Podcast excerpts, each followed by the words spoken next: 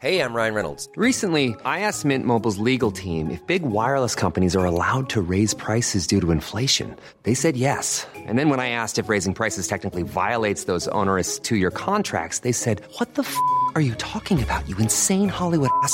F- So to recap, we're cutting the price of Mint Unlimited from $30 a month to just $15 a month. Give it a try at mintmobile.com slash switch. $45 upfront for three months plus taxes and fees. Promo rate for new customers for limited time. Unlimited more than 40 gigabytes per month. Slows. Full terms at mintmobile.com. There's never been a faster or easier way to start your weight loss journey than with PlushCare. PlushCare accepts most insurance plans and gives you online access to board-certified physicians who can prescribe FDA-approved weight loss medications like Wigovi and Zepbound for those who qualify. Take charge of your health and speak with a board-certified physician about a weight loss plan that's right for you. Get started today at plushcare.com slash weight loss. That's plushcare.com slash weight loss. plushcare.com slash weight loss.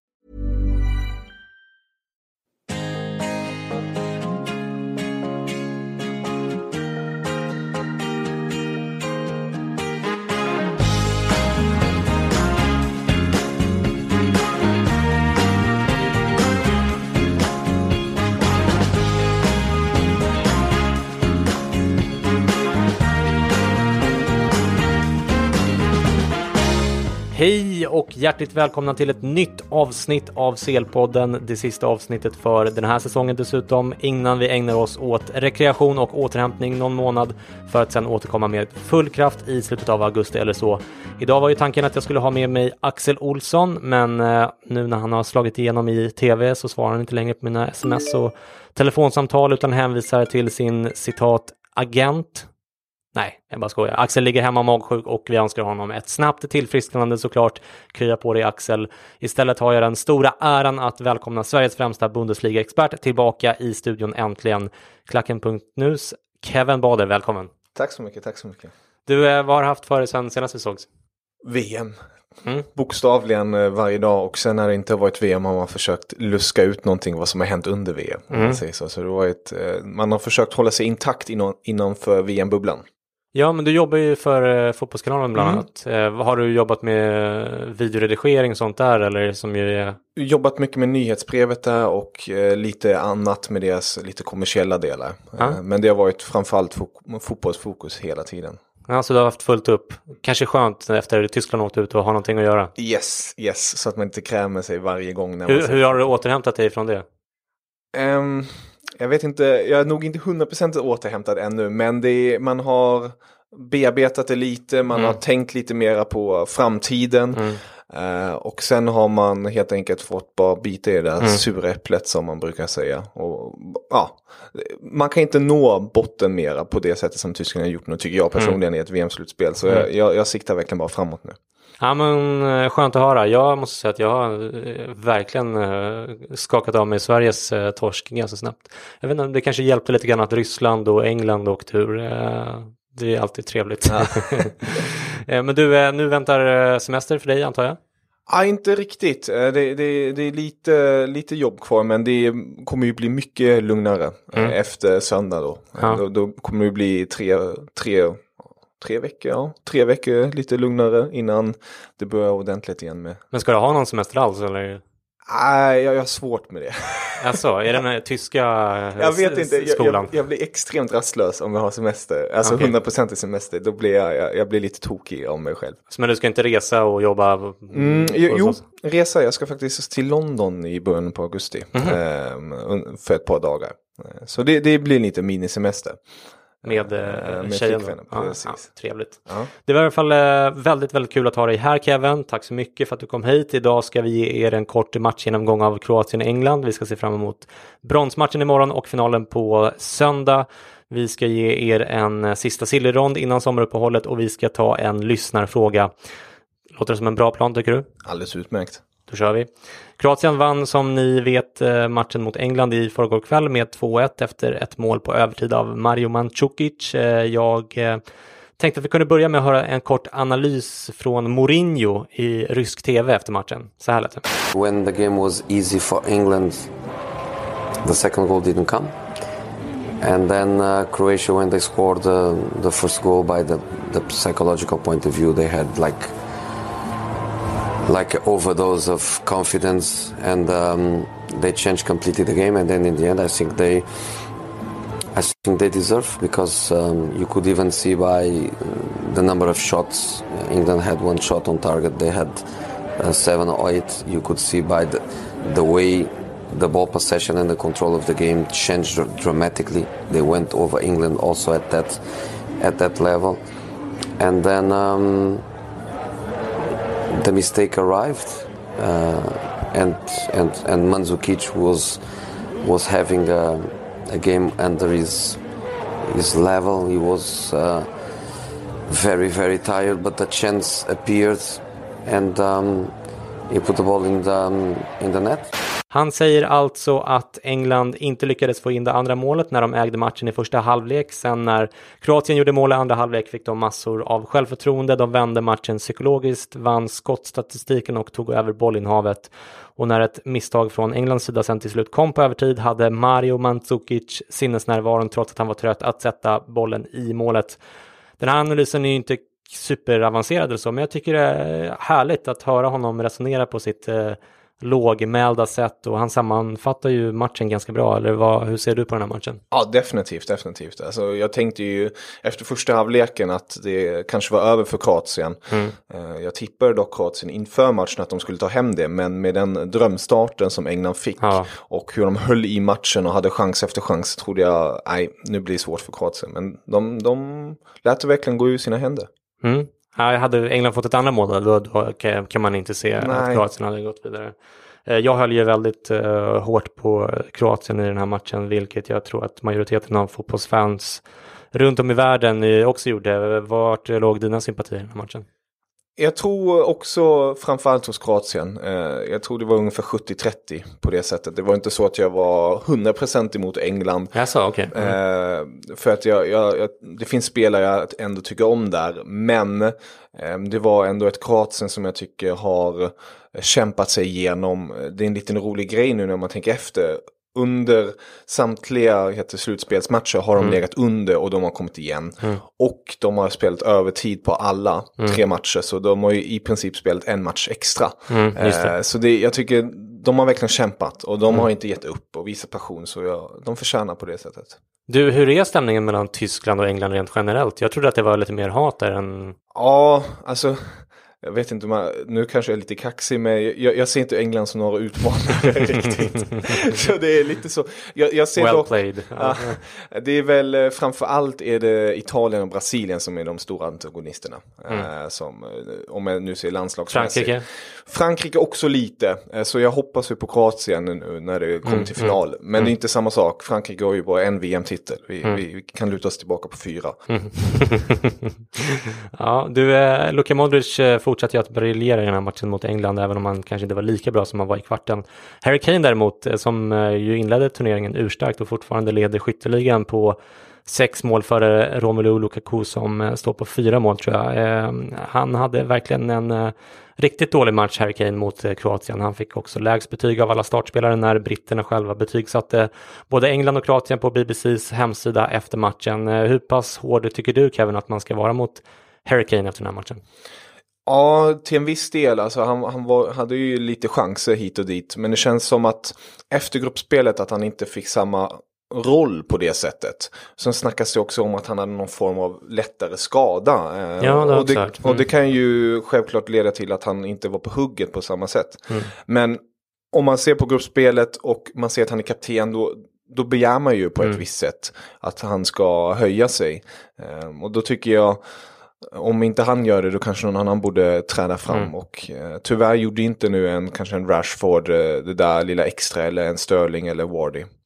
Ja, nej men precis. Jag, jag, jag, alltså, det var inte så att Kane var liksom eh, usel på något sätt, men eh, man har ju som du säger, alltså väldigt höga förväntningar och förhoppningar på honom eftersom han, är ju den enda som jag ser i England som är en riktig, riktig världsklasspelare som är dödlig liksom. Så Eh, ur det ljuset får man kanske se den kritiken då. Eh, England möter ju nu eh, Belgien i bronsmatchen i morgon lördag klockan 16.00 i Sankt Petersburg. Eh, Belgien står i 2,20 gånger pengarna och England står i 3,30 gånger pengarna.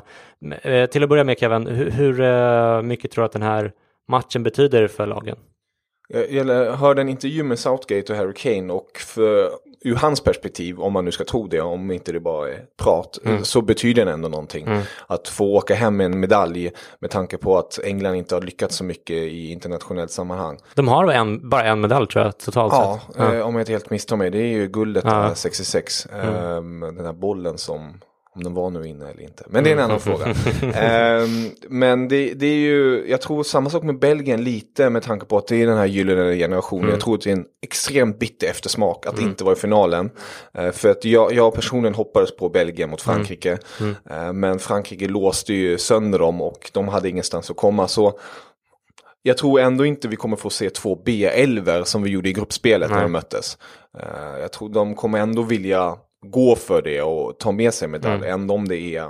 Ja. För att jag, jag har hört, eh, liksom, eh, verkar som att det är så etablerat att bronsmatchen i ett VM bara är totalt meningslös och borde tas bort. Och, eh, jag lyssnade till exempel på The Guardians eh, fotbollspodcast eh, där de sa att det bara är otroligt eh, konstigt att man överhuvudtaget spelar den så här. Jag, jag vet inte om det är eh, 94-bronset som har gjort mig till en, en alltså jag var inte jag hade inte förstått att det var allmänt vedertaget att det här är en helt meningslös match. Alltså det är väl ingen supermatch men Jag, jag tror, som du är inne på det, alltså om ett land som Sverige eller med den kapaciteten och fotbollshistoriken kommer till en bronsmatch är det självklart något väldigt stort. Men Belgien, England, eh, Italien, Frankrike, Tyskland, eh, de här riktigt stora fotbollsnationerna. När de väl är där tror jag att det är en sån enorm bitterhet att man inte tog sig till final. Eh, och det är därför jag tror det, de ser det lika gärna som kan det vi är bara bara dra åka hem. på lidandet. Precis, så jag tror att vi kanske ändå kommer få se på lite rotation. Men det är, inte så att, det är inte så att vi får se elva nya gubbar på planen. Nej. Eh, Belgien är alltså favoriter. Hur tror du att matchen slutar? Jag tror på belgisk seger. Jag tror på belgisk seger. Jag tycker eh, med den kapaciteten de har, ändå om de skulle vila någon. Eh, jag, jag tycker att de är det bättre laget. Mm. Ja, eh, själv håller jag på Belgien och eh, tippar att de vinner med 2-0. Eh, sen på söndag är det förstås eh, finaldags. Den matchen mellan Frankrike och Kroatien börjar 17.00 men sändningen i SVT börjar redan 15.30 så det blir en härlig fotbollssöndag att eh, njuta av i fulla drag. Om vi börjar med att se på startelvorna och taktiken så får du gärna hjälpa mig lite grann här Kevin, för som jag sagt tidigare på den taktik är inte min eh, starka sida. Eh, men om jag tittar på Frankrikes startelvor genom turneringen så har de ställt upp med någon slags 4-2-3-1 slash 4-3-3. Loris i målet såklart. Ehm, backlinjen med Pavard, Varan, Umtiti och Hernandez. Mittfältet med Pogba och Kanté samt Matuidi som är eh, väldigt eh, löpstarka på mitten. Eh, Kanté och Matuidi framförallt och sen låter de Pogba då eh, gå lite mer offensivt eh, eh när man har bollen och anfaller. På topp har man Giroud, eh, Griezmann och Bappé. Eh, vad tycker du att man ska vara uppmärksam på i eh, Frankrike? Eh, gentemot Kroatien. Eh, jag tror framförallt att man inte ska ge Kroatien för mycket utrymme att spela på. Eh, om Frankrike gör som de har gjort tidigare, stängt utrymmena, håll i bollen. Eh, jag tycker första halvlek mot Belgien lät de Belgien föra spel lite för mycket. Och då såg man ju också att en Hazard eller eh, De Bruyne också kom till lägen som var väldigt farliga. Så om Frankrike som de är väldigt bollskickliga håller i bollen eh, så tror jag det är nog det bästa. Man, man ska inte låta kroaterna ha alldeles för mycket spelrum. Man ska kväva elden tidigt så att säga. Exakt, helt rätt, helt rätt. Eh, startelvan i Frankrike har ju varit eh, väldigt intakt genom turneringen förutom i den sista gruppspelsmatchen då man eh, luftade lite spelare, bland annat CDB, Kim Pembe, Dembélé och eh, Thomas Lemar. Tror du att eh, Deschamps ändrar någonting i elvan eller kör han vidare med samma? Jag tror att det, han går på det klyschiga, ändrar inte ett vinnande koncept. Um, ändå om jag personligen skulle vilja se att Mbappé går upp i mitten och Giroud byts ut och man tar in en, en Lemar eller någonting i den stilen. Men jag förstår ändå grunden till att man har en Giroud som är nästan Lojal. Mer, de, lojal men, men nästan mer defensivt tänk. Defensiva hörnor vinner han i princip allt. Eh, offensivt har han ju inte lyckats med ett skott riktigt men ja, om man har Mbappé, Griezmann, Pogba etc. så har man En liknelse med Marcus Berg här kanske är... Jag läste faktiskt eh, en tweet som de skrev, eh, Oliver Giroud, eh, en eh, rikemans Marcus Berg. så eh, det kanske finns någonting där. Ja, ja men absolut. Eh, om vi ser på Kroatien istället då så har de växlat eh, lite grann mellan eh, 4-2-3-1 och 4-3-3. Eh, Modric kan ju spela både som tia, vilket Dalic har föredragit rätt mycket sedan han tog över Kroatien, som jag har förstått det. Han kan också spela som en av två sittande mittfältare i en eh, mer renodlad eh, 4-2-3-1 eh, där man har typ Kramaric i 10-rollen. Han kan också spela som eh, en av två mittfältare framför en defensiv mittfältare i, en 4-3-3 med, med, med eh, Brozovic eh, som defensiv mittfältare som ju startade så mot England till exempel och eh, då lät Rakitic och Modric spela lite längre, upp i planen och, work their magic med fötterna. Tror du att Dalic kommer starta likadant mot Frankrike eller väljer han två sittande mittfältare för att ge backlinjen mer understöd nu när man har till exempel Bappé i superform mot Strinic i mer tveksam form om man ska vara schysst. Ja, alltså jag tror det är nog det, det han grubblar mest på just nu. Ehm, och jag tror att det kan bli en eh, två sittande med tanke på att ja, Frankrike har dominerat mittfältet. Det är där de har vunnit matcherna hela tiden. Och då är det ju framförallt Kanté som har stått för det otroligt eh, braiga, braiga men ja, eh, det, det riktigt härliga försvarsspelet helt enkelt. Och, eh, med en Pogba i en final där han definitivt kommer vilja träda fram. Mm. Eh, Matuidi som är löpstark, alltså ja. Det, där måste de vinna kampen. Och jag har svårt att se att Kroatien vinner den kampen om man inte lyckas knippa åt sig bollen och låta bollen göra jobbet. Men Brozovic har ju varit bra så då misstänker jag att han blir en av de två och så kanske då Rakitic tar den andra platsen och Modric får spela tia rollen då. Eller är det ett alternativ? Det tycker jag låter som ett eh, rimligt alternativ. Alltså med tanke på att man vill ha just Rakitic och Modric på planen. Ingen av dem ska ju petas. Eh, Det hade varit väldigt, väldigt underligt. Mm, och då kan man ju snabbt ställa om till en 4-3-3 utan att behöva byta spelare heller. Du, eh, Strinic eh, hade som jag sa ingen supermatch mot eh, England och man har ju den något yngre Pivaric som spelade mest av de här två backarna i VM-kvalet. I finalen har man ju som sagt Bappé att ta hand om. Tror att eh, Strinic spelade sig ur startelvan i den här matchen och låter Pivaric komma in eller hur ser du på? Ja, det, det är väldigt svårt det där när man ändå har spelat med någon under en turnering. Då, då brukar man i alla fall när det kommer till försvarsspel, brukar man vilja ha kvar dem. Ehm, jag kan ju tänka mig att det kanske blir någon kombination där att Perisic får en eh, mycket defensivare roll när det väl kommer till Mbappé på den kanten. Att han inte har samma offensiva utsvävnader. Eh, så jag kanske tror att det blir någon sån kombination. Så att det blir kanske Strinic ändå, men Perisic är Exakt. lite mer... Okej. Ja, men det låter ju eh, ganska rimligt. Um, oddsmässigt i den här matchen så står Frankrike i 1,90 medan eh, finaldebutanterna Kroatien står i fem gånger pengarna. Eh, sist men inte minst då, hur tror du att eh, det går i den här matchen Kevin? Jag tror att det blir väldigt målsnålt. Ehm, jag tror det blir uddamålsseger eller högst 2-0 för Frankrike. Jag tror verkligen inte det blir mycket. Nej, men det, jag var inne och kollade på de senaste VM-finalerna och det har ju blivit eh, max två mål. Så jag, jag, jag tippar också 2-0 till, till eh, Frankrike. Eh, men med det sagt, eh, Kevin, så har det blivit dags för det här.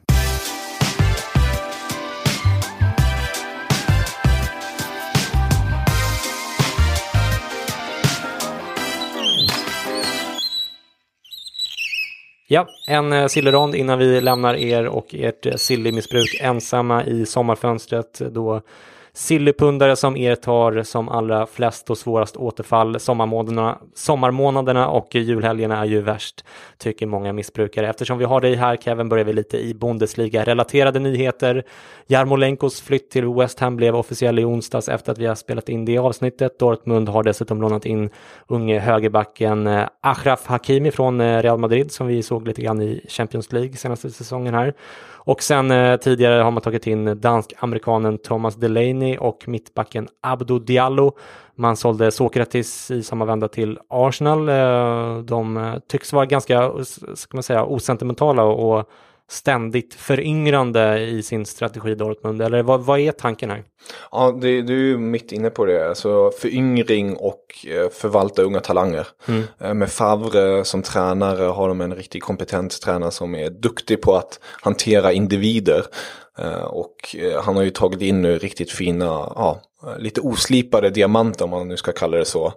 Och jag tror att det här Dortmund kan bli riktigt intressant att följa. Jag tror inte um, att, att de vinner ligan Nej. om man ska se på det sättet. Men jag tror definitivt att de kommer göra det väldigt svårt där uppe i toppen för resterande topplag. De har förstått sin plats i näringskedjan och försöker maxa sin, ja, ja, sin det, kapacitet precis. utifrån den strategin då eller? Exakt, det, det är lite så som vi får se nu i Serie A vart Juventus har verkligen tagit grepp mm. om scudetton. Bayern München har alltid varit nummer ett i Tyskland i princip och sen har det alltid funnits några fallår. Mm. Um, jag har väldigt svårt att se att i år blir ett fallår mm. för Bayern München med tanke på att Niko Kovac har kommit in som mm. är en extremt hårt jobbande tränare. Mm. Eh, men Dortmund, jag tycker de är på helt rätt spår. De, är, de söker inte efter någon superstar eller någonting sånt. De förvaltar mm. och förädlar på ett bra sätt. Men, men är de klara nu eller kommer de att fortsätta handla ännu mer? Ja, jag tror inte de kommer göra så mycket till. Eh, kanske någon enstaka värvning till. Men med tanke på att det har varit VM och man har försäsongen redan dragit igång. Eh, och tyska klubbar brukar ändå vilja vara rätt så tidiga färdiga med alltihopa. Så, mm. att, man, så att man är klar helt enkelt mm. med sin trupp och kan mm. jobba med den. Så jag har svårt att se att det ska bli något mer på det sättet.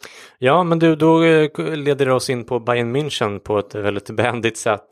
De har egentligen inte gjort några stora affärer överhuvudtaget. Den största affären är ju den som du nämner, nämligen tränaren Niko Kovac. Eh, Leon Goretzka på free transfer var ju klar, klar redan i vintras och att Douglas Costa skulle bli permanent i Juventus var eh, klart sedan länge också. Samtidigt har det snackats väldigt mycket om Boateng och Lewandowski, att de vill lämna, sen vill de stanna och sen vill åtminstone Lewandowski visst lämna. Vad är det som händer i Bayern München här? Ja, det är ju väldigt, väldigt många spekulationer där just nu med tanke på att man har ex, en extremt stor trupp. Man har ungefär nio mittfältare och mm. man, man har bara tre positioner. Mm. Uh, nu senast såg jag att en italiensk uh, journalist, uh, väldigt pålitlig, skrev om att... Di Marzio, Di som Marzio, vi nämner ofta här. Ja. Precis, mm. skriver att en viss Ancelotti i Napoli skulle ja. vilja ha Javi Martinez. Uh, på grund av att Jorginho med största sannolikhet är ju klar för Chelsea. Um, och det skulle ju verkligen vara ett alternativ med tanke på att man har ju fått in Goretzka, man har Vidal, man har Thiago, man har Sebastian Rudi. Mm. Eh, så det, det känns som att det skulle kunna bli någonting. Eh, och sedan med Boateng såg jag igår att uh, fransk press skrev om att PSG har lagt ett bud på honom. Mm -hmm, uh, 35 okay. miljoner är dock lite för lågt mm. om man ska gå efter de uppgifterna som Bayern München skulle vilja Vad ha. Vad tror du att de vill ha då? Uh, Bayern tror jag vill ha 55 till 60, mm. någonting där. Så det, det, är lite saftigare. Mm. men tydligen, Hur gammal är han? Är han 31? Han är, jag tror han är fyllda 30. Okay. Mm. Så uh, jag tror att Bayern är ju öppna för förhandling. Så mm. jag tror inte de bara kommer stänga sig nej för lågt hej då. Mm. Uh, och Boateng har ju sagt att han vill stanna kvar. Men jag tror inte det är en omöjlighet för honom att tänka sig varför inte åka till Paris och mm. göra sista säsongen där. Med tanke på att Bayern München ändå har Hummels. Mm. Man har Niklas Sule. Um, det, det, är inte hela världen om man säger så. Även om jag gillar Boateng väldigt mm, mycket. Ja och med PSG skulle man ju kunna tänka sig någon slags, eh, eftersom han är lite till åren kommen, att, att man att man kompromissar genom att ha lite sportsliga bonusar, eh, generösa sådana eh, över ett par års sikt och sådär. Så att det går säkert att att lösa. Men eh, Bayern München är ju överlag inte kända för att göra några liksom huvudlöst dyra affärer utan mer värva spelare från andra Bundesliga-klubbar, ofta på free transfer dessutom. Samtidigt eh, rustar ju de italienska lagen ganska väl. PL-lagen har ju börjat komma igång i alla fall och har redan plockat ett par tunga namn som, som förstärker dem och även Barcelona har gjort några stora värvningar den senaste veckan bara. Eh, känner de sig inte alls stressade ur ett CL-perspektiv? Det är ju det jag, jag går och tänker så här, vad, vad, är det som händer? Eh, så kul kan de inte tycka att Bundesliga-säsongerna med tanke på att de vinner nästa varje år. Ja, alltså de är självklart i siktet på att man ska, man ska ta den där CL-titeln. Mm. Um, men eh, Niko Kovac är, har kommit in och är väldigt övertygad över sin trupp. Uh, han har, det har ju dock ryktat, ryktats om bland annat Rebic. Det är kanske inte världens stjärnvärvning. Och jag tror inte heller att han skulle ta någon startplats. Men eh, en form av Kovac-värvning med trupp, eh, truppsammanhang på det mm, sättet. Mm. Um, nu har man ju fått tillbaka Gnabry också från Hoffenheim som ska vara en form av nyförvärv på ett sätt. Renato Sanchez är tillbaka som får en, en till chans i Bayern München har Niko Kovac sagt och han sagt också att Renato Sanchez har ja, imponerat på honom väldigt mycket de senaste dagarna på träningarna. Så det ska bli väldigt intressant att se på det här lite föryngringen med Gnabry, Renato Sanchez och Goretzka. Gnabry då, hur har han gjort, eh, har han varit bra i Hoffenheim eller? Det tycker jag, det tycker jag. Han har varit en av deras nyckelspelare där. Ehm, självklart lite också oslipad, eh, briljerar kanske inte i varje match men han har gjort mål på löpande band. Han utmanar sin gubbe. Eh, för Bundesliga-sammanhang är han ju perfekt. Eh, nu får vi se om han kan ta steget även i Champions League när det mm. kommer till slutspel. Eh, och så får de ju ändå in Leon Goretzka då till deras i och för sig redan väldigt starka mittfält. De har kvar Lewandowski eventuellt och om han går så ersätter de väl honom.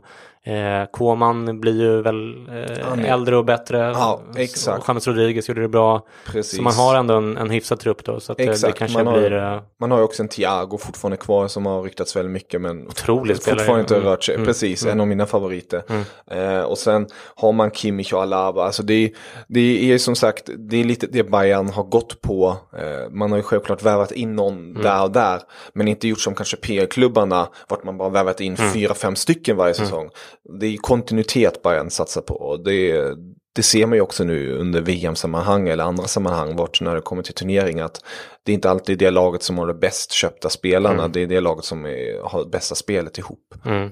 Så Rebic eh, eventuellt då, och sen ifall Lewandowski eller Boateng eh, mm. ryker så köper de in någon eh, som ersätter där. Ja. It's that time of the year. Your vacation is coming up. You can already hear the beach waves, feel the warm breeze, relax and think about work. You really, really want it all to work out while you're away. Monday.com gives you and the team that peace of mind. When all work is on one platform and everyone's in sync, things just flow wherever you are. Tap the banner to go to Monday.com. Mother's Day is around the corner. Find the perfect gift for the mom in your life with a stunning piece of jewelry from Blue Nile. From timeless pearls to dazzling gemstones, Blue Nile has something she'll adore. Need it fast? Most items can ship overnight. Plus, enjoy guaranteed free shipping and returns. Don't miss our special Mother's Day deals. Save big on the season's most beautiful trends. For a limited time, get up to 50% off by going to Blue Bluenile.com. That's Blue Bluenile.com. This is Paige, the co host of Giggly Squad, and I want to tell you about a company that I've been loving Olive and June. Olive and June gives you everything that you need for a salon quality manicure in one box. And if you break it down, it really comes out to $2 a manicure, which is absolutely insane. It's also so easy to get salon worthy nails at home with Olive and June. The difference between how your nails used to look when you did them yourself and now with the Manny system is a complete game changer. The best thing about Olive and June too is it's a quick dry. Dries in about one minute, lasts for five days, and full coverage in up to one to two coats. Visit oliveandjune.com slash perfectmanny20 for 20% off your first system. That's oliveandjune.com slash perfectmanny20 for 20% off your first system. Okej, du, Schalke och Hoffenheim är ju också direkt kvalificerade till Champions i höst, eh, vilket jag tycker är kul. Men där har jag noll koll, måste jag tyvärr medge. Hur kommer de att satsa under sommaren? Hoffenheim har ju bland annat värvat Bittencourt från Köln, en skön ytter mittfältare mm -hmm. som i princip ersätter Gnabry rakt av för att stå för det kreativa. Mm. Eh, de tappade dock Mark Oth till just Schalke eh, och jag tror Hoffenheim är inte riktigt färdig ännu på transfermarknaden. Eh, de kommer vilja spetsa till lite mer så att de orkar vara på två fronter på det sättet. Mm. Schalke däremot har ju lite synd tycker jag. De har ju tappat Max Meyer. Han är ju på Bosman just nu. Han mm. har ju ingen, ingen klubb. Är det helt uteslutet att han stannar förresten? Det känns väldigt, alltså det, jag skulle väl säga 90 procent. Mm. Att eh, självklart det, det kanske kommer någon vändning, de kanske mm. på något sätt hittar någon lösning. Men just nu ser det verkligen inte mm. ut som det. Eh, de, de har värvat in Salif Sané, eh, Senegal mittbacken där. Mm. Från Hannover har de mm. värvat in. Ehm, Så jag tror också i Schalke kommer vi få se en, ett par värvningar till i alla fall för att försöka spetsa till Mm. det hela. För att Schalke har ju redan en intressant och spännande Mm. trupp. De har väl bra ungdoms eh, Ja, definitivt. sektion? En, en av Tysklands bästa skulle jag definitivt säga. Men de har ju aldrig lyckats. Du ser, jag kan lite grann om Bundesliga. Jag du blir lite stolt över mig själv. Ja, riktigt bra. Men gud vad kul, det ska i alla fall bli väldigt eh, roligt att se fyra eh, Bundesliga-lag i Champions League. Och då inte minst för att då får vi skäl att ha dig här oftare, Mm, så det, det ser jag fram emot. Du, eh, en spelare som kan vara på väg att lämna en Bundesliga-klubb är eh, Freiburgs mittback eh, Shaglar Sayunchi. Eh, turkisk eh, ung mittback. Eh, klubben vill ha 25 miljoner euro för honom eh, och främst Atletico Madrid är intresserade. Vad vet du om den här liraren?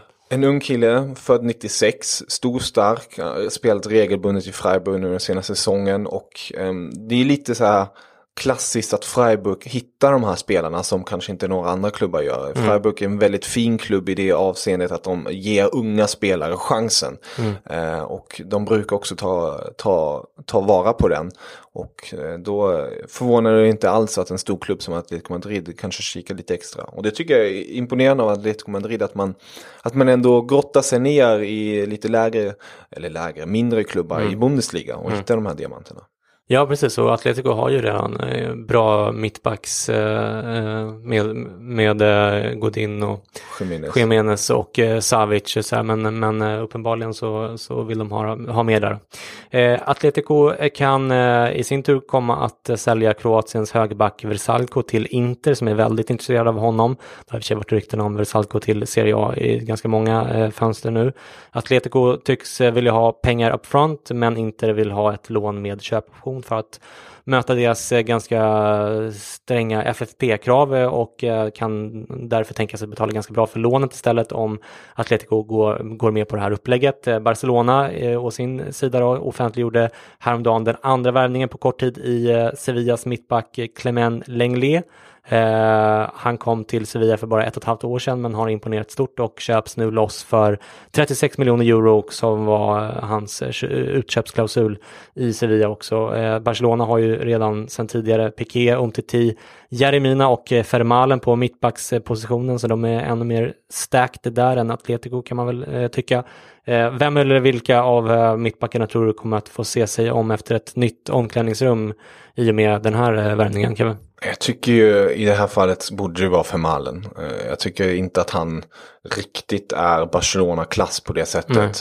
Plus också gentemot de andra har han ju, är han ju äldre. Mm. Eh, Så jag har väldigt svårt att se om någon ska gå, då borde, då borde det verkligen vara han.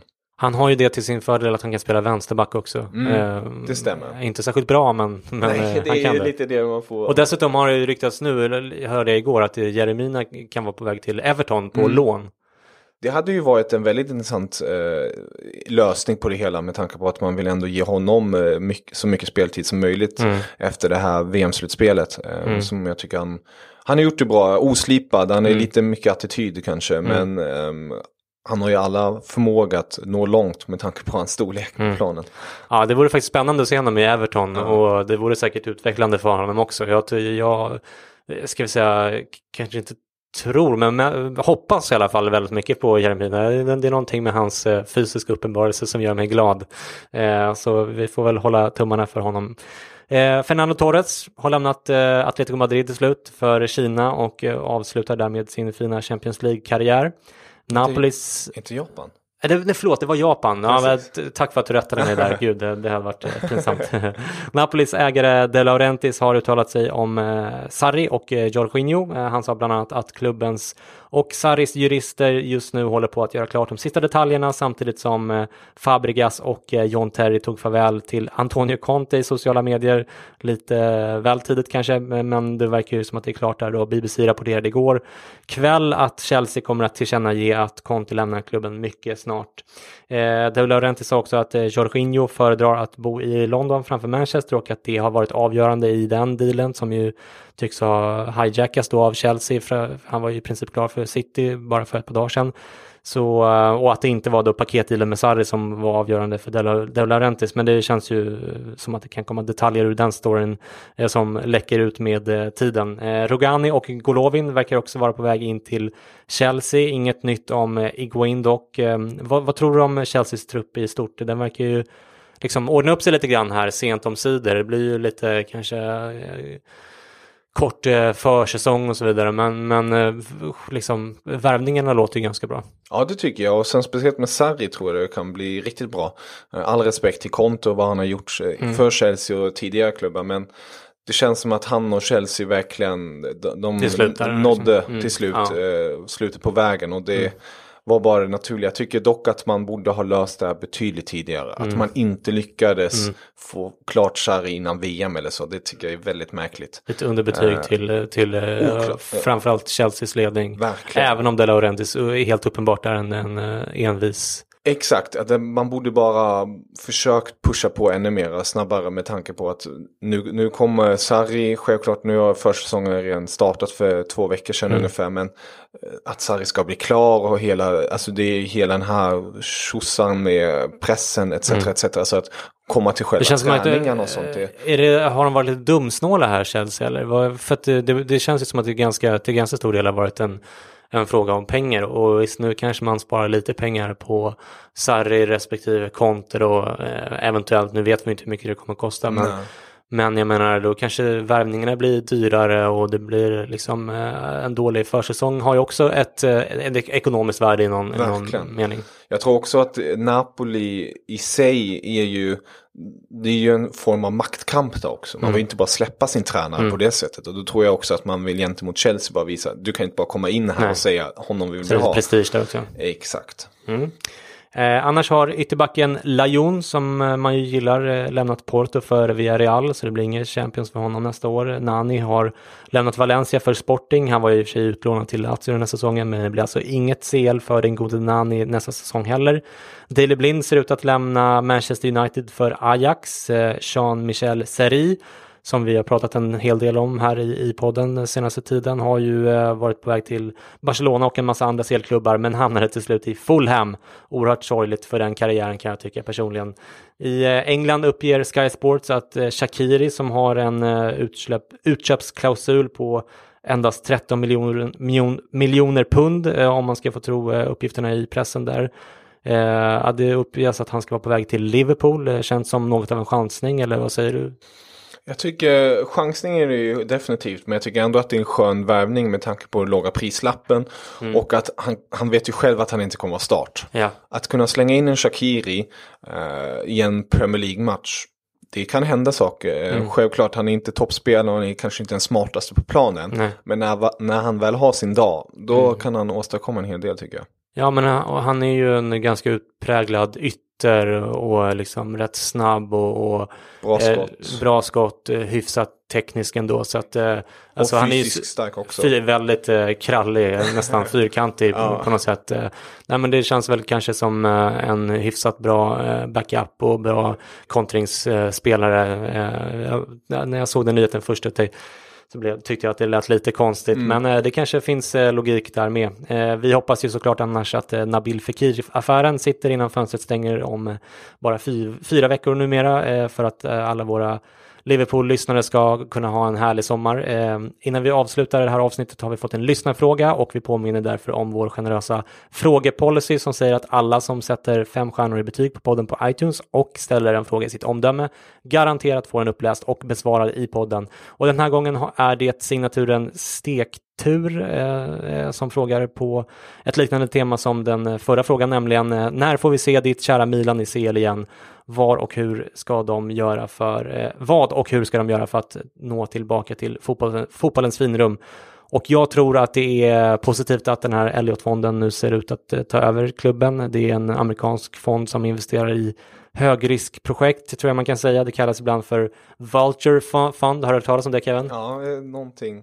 Alltså. GAM, GAM-fond, de, eh, eftersom de då spekulerar i ska man säga, finansiella eh, lik eller åtminstone eh, patienter. Eh, eh, hur som helst verkar det nu eh, finnas flera seriösa spekulanter på klubben, vilket det inte tycktes finnas när Berlusconi sålde. Eh, oavsett om eh, Elliot-fonden kör vidare eller om de lyckas sälja klubben snart så tror jag att Milan liksom har nått botten och är i någon mening i alla fall på väg tillbaka. Det kommer ju inte att gå snabbt eh, såklart, men om kanske tre, fyra år eller så så skulle jag gissa att eh, eh, om jag bara drar till med någonting där, att, att de kanske kommer vara tillbaka i CL, inte minst eftersom Serie A numera har fyra direktplatser och att stommen i laget trots allt är ung och väldigt lovande. Och med det sagt har det blivit dags att stänga igen säsongen 17-18. Det känns lite som när man byter säsong i Football Manager, eller mm. nu ska databaserna liksom uppdateras och fräschas upp innan vi drar igång med den nya säsongen som i vanlig ordning känns eh, hetare och eh, mer spännande än någonsin. Champions League blir bara större och mer bombastiskt för varje säsong som går. Vi säger tusen och åter tusen tack till dig Kevin eh, för att okay. du i vanlig ordning levererade ett fem plus avsnitt här. Om mina lyssnare inte redan följer dig, vilket jag gissar att de flesta gör, men, men om de inte gör det, var hittar man dig då? Twitter är väl lättast skulle jag vilja säga. Kevin eh, understreck Bader. Ja. Eh, så hittar, hittar ni mig om ni mm. vill följa mig eller prata med mig. Och klacken.nu. Och klacken.nu är också min podden. podden. Mm. Precis. Gå in och lyssna på den och följ även eh, Kevin och, och Klacken på Facebook där ni är väldigt aktiva med en massa mm. livesändningar med, med en hel del spännande eh, journalister mm. och, eh, och eh, framstående supportrar eller vad man mm. ska säga. Eh, då eh, hoppas jag att ni tar hand om er där ute nu så hörs vi om kanske en och en halv månad eller något i den stilen. Ciao! Ciao! Jag hade frågat flera gånger om jag kunde bjuda dig ut. Du skrattade alltid skämtsamt men ändå sa du ja till slut. Du sa en middag men sen inget mer så får jag bli till din kavaljer. Men du ska vara hemma innan solen går ner, säger du och ler. Jag bokade bord för två på en liten restaurang. Med rutiga dukar och ljus och gammalt slitet möblemang. Vi skulle träffas där klockan sju men den är nästan åtta nu. Jag sitter här och väntar ännu, men vad är du? Varför leker du med känslorna som jag har för dig? Om du visste redan innan att du inte vill, varför sa du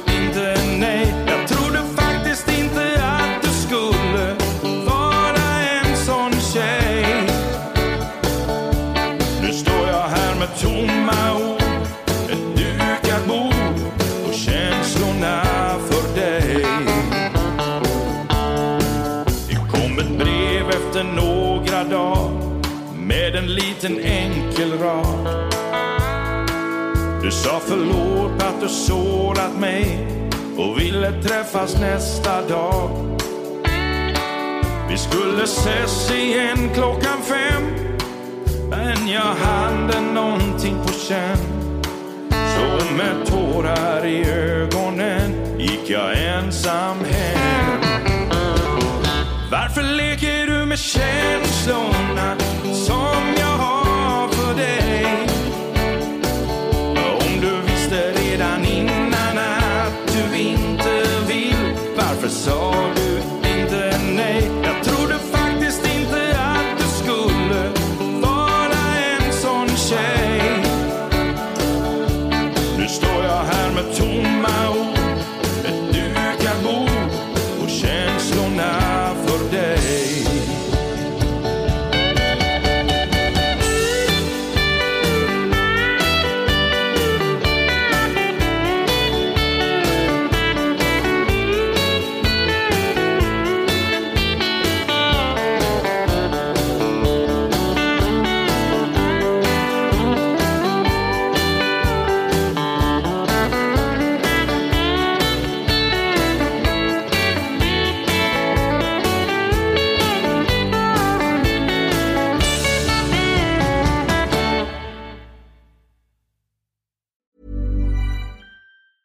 A lot can happen in the next three years. Like a chatbot may be your new best friend But what won't change? Needing health insurance. United Healthcare Tri Term Medical Plans are available for these changing times. Underwritten by Golden Rule Insurance Company, they offer budget friendly, flexible coverage for people who are in between jobs or missed open enrollment. The plans last nearly three years in some states, with access to a nationwide network of doctors and hospitals. So, for whatever tomorrow brings, United Healthcare Tri Term Medical Plans may be for you. Learn more at uh1.com. A lot can happen in three years, like a chatbot may be your new best friend. But what won't change? Needing health insurance. United Healthcare Tri Term Medical Plans, underwritten by Golden Rule Insurance Company, offer flexible, budget friendly coverage that lasts nearly three years in some states. Learn more at uh1.com.